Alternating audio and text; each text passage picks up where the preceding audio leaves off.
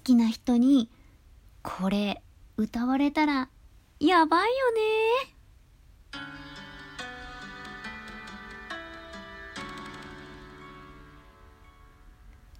皆さんこんにちは。田中ラボタもちこです。ボイスクリエイターの田中ラボタもちこです。あなたのハートにメロメロメロリンちょさて、今回も始まりました、もちこの恋愛教室。皆様、いらっしゃいませ。ごきげんよう。今回も私なりに一つのテーマに沿ってお話を進めていこうと思います。共感できるって思ったり、いやいやこういう風にも考えられるじゃん、とうとう皆さん考えることが違うと思いますので、ぜひ皆さんの意見も聞かせていただければなと思います。さあ、皆様、クリスマスが近づいてきましたよ。そして、今年も残すところ、あと十数日、冬の寒さもだんだんと厳しくなってきました。朝も昼も夜も寒い。外に出れば自分の体温と外気の気温の差が激しすぎて鼻水が出ます。この風邪ひいてるわけじゃないのに鼻水が出てしまう現象どうにかならないんですかねもうどうやっても溢れてきちゃうんですよ。なんとか対策したいところではあるのですが、まあ、そんな話はさておき、本日お話ししたいのは、寒い冬にこれを歌われたらメロメロになっちゃいますよっていう曲を思い出したっていう話です。とっても個人的な趣向の収録にはなってしまいますが、よかったら最後まで聞いてください。男性女性問わず、この世界にはラブソングが溢れていますよね。そんな中でお気に入りの曲がきっと皆様もあると思います。この寒い冬、よりそのラブソングが刺さることもあるじゃないですか。私自身、これを大好きな人が歌ってくれるところを想像したら、うえ、たまんねえなっていうのがあるんです。気になります？まあ、そんなに興味ないことかもしれませんが、よかったら参考なさってください。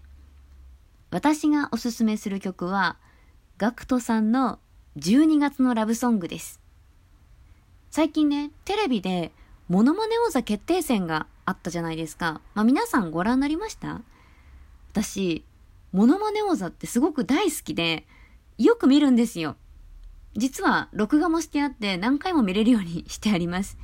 まあね、いつか私もこの仲間入りしたいなーなんて思いながら見ていたりもするんですが、その中で、松本人志さんのモノマネをすることで有名な JP さんっていう芸人さんがいらっしゃるんですけど、JP さんがね、ガクトさんのモノマネをしてね、この曲を歌っていたんです。もうね、めちゃくちゃかっこよくて、まあ、JP さんのことはもともと好きではあるんですけど、芸人としてかっこいいって思っていて、男性としてかっこいいとは、まあ、見たことなかったんですよね。でもね、めちゃくちゃ歌うまいし、びっくりしました。歌が上手い男性ってほんとかっこいいですよね。12月のラブソングを初めて聞いたのは、おそらく私が中学生ぐらいの時だったと思います。しかも、今と同じ12月。ガクトさんの歌で唯一知っているのはこの曲だけなんですけど、この曲をね、一度聴いた時からとっても印象的でした。まあ、実は自分でも歌おうかなって思ったんですけど、やっぱりね、これは男性に歌ってもらうからこそいいじゃないですか。女性の皆さん、うんうんってうなずいてることでしょう。そこまで、まあ、有名な歌じゃないのか、あんまりラブソングの候補に上がってくることも少ないのですが、私からしたら、ラブソングといえばこの曲と言ってもいいぐらい大好きな歌です。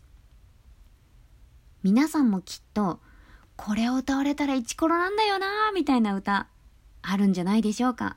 まあ、私の場合は、モノマネ王座を見ていて急にパッと思い出したのですが、この収録を聞いたあなたも、えぜひぜひ一度考えてみてください。